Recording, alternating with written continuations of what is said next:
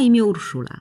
Zapraszam bibliotekarzy i pedagogów, którzy poszukują książek przydatnych w biblioterapii, do nowego wirtualnego miejsca w Dolnośląskiej Bibliotece Pedagogicznej o nazwie Na półce biblioterapeuty. Mam nadzieję, że propozycje tam umieszczone okażą się pomocne dla nauczycieli, którzy chcą znaleźć lekturę na dany problem nurtujący uczniów, czy po prostu zechcą polecić ciekawą książkę swoim uczniom. Książka może stać się wówczas dla nich drogowskazem i przyjacielem.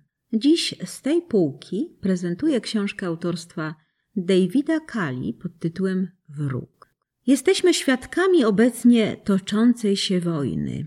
Niestety, kiedy ludzie są w czasie wojny, to już ten sam fakt sprawia, że są oni niejako zmuszeni do stawiania czoła wielu trudnościom innym niż w czasie pokoju. Autorem recenzowanej przeze mnie lektury jest David Kali. Dla mnie jest on niezwykle cenionym autorem książek. W duecie z ilustratorem Sergem Blochem, którego rysunki są proste, acz genialne, tworzą wyjątkowe dzieła. W ich wspólnej książce pod tytułem Wróg, która jest przykładem idealnej współpracy autora i ilustratora, pojawił się temat bardzo trudny. Obaj panowie stworzyli rzecz o wojnie. Wiadomo, że tego tematu w dzisiejszych czasach nie da się uniknąć. Nie można udawać, że wojny nie ma, również gdy chcemy wyjaśnić te kwestie dzieciom. Pisać o wojnie nie jest łatwo. A temat ten podejmowany w lekturze dziecięcej wydaje się być niemożliwy do przedstawienia go w sposób jasny i zrozumiały dla młodego czytelnika.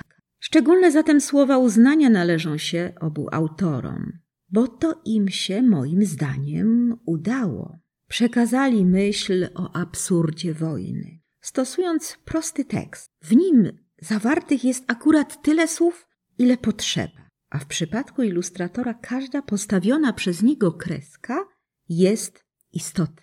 Otwieramy książkę. Pojawiają się pierwsze zdania, które brzmią: Jest wojna, widać jakieś pustkowie.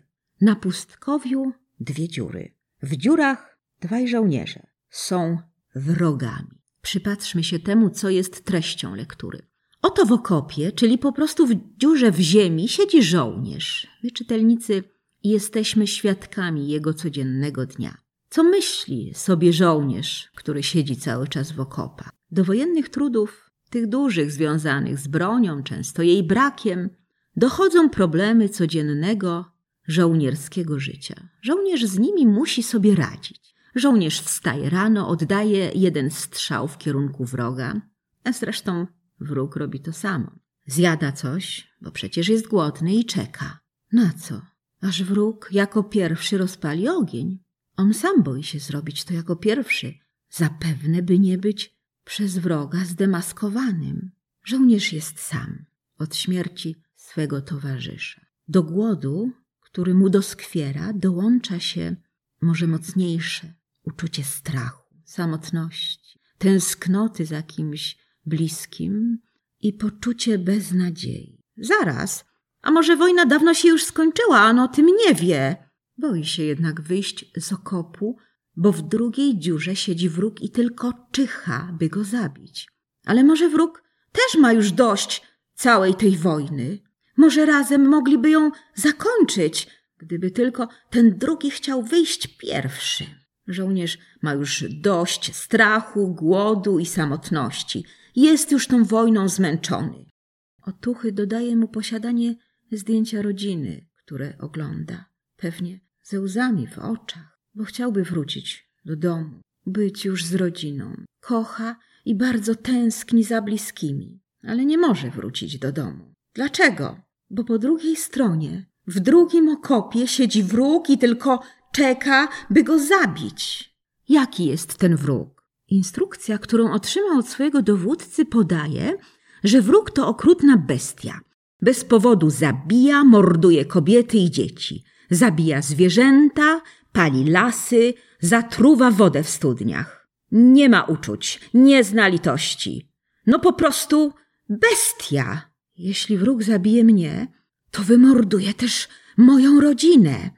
Tak się stanie, bo tak podaje instrukcja. Żołnierz musi go więc zabić wcześniej, zanim wróg odbierze jemu życie. Żołnierz zakłada więc na siebie kamuflaż numer trzy. To jest krzaki. I pod osłoną nocy zakrada się w kierunku dziury wroga. Miotają nim niespokojne myśli, czy dobrze robi. I już układa w sobie w głowie plan działania.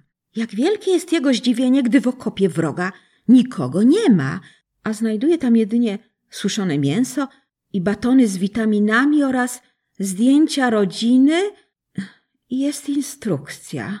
Ojej, a co to? Kalka jego samego? Żołnierz czyta instrukcję i głośno myśli. Hm, instrukcja podobna do mojej, taka sama, y, identyczna. Nie, jednak jest różnica. W tej instrukcji wróg, którego należy pokonać, ma wszak moją twarz. Ale, ale przecież ja taki nie jestem. Ja nie jestem bestią.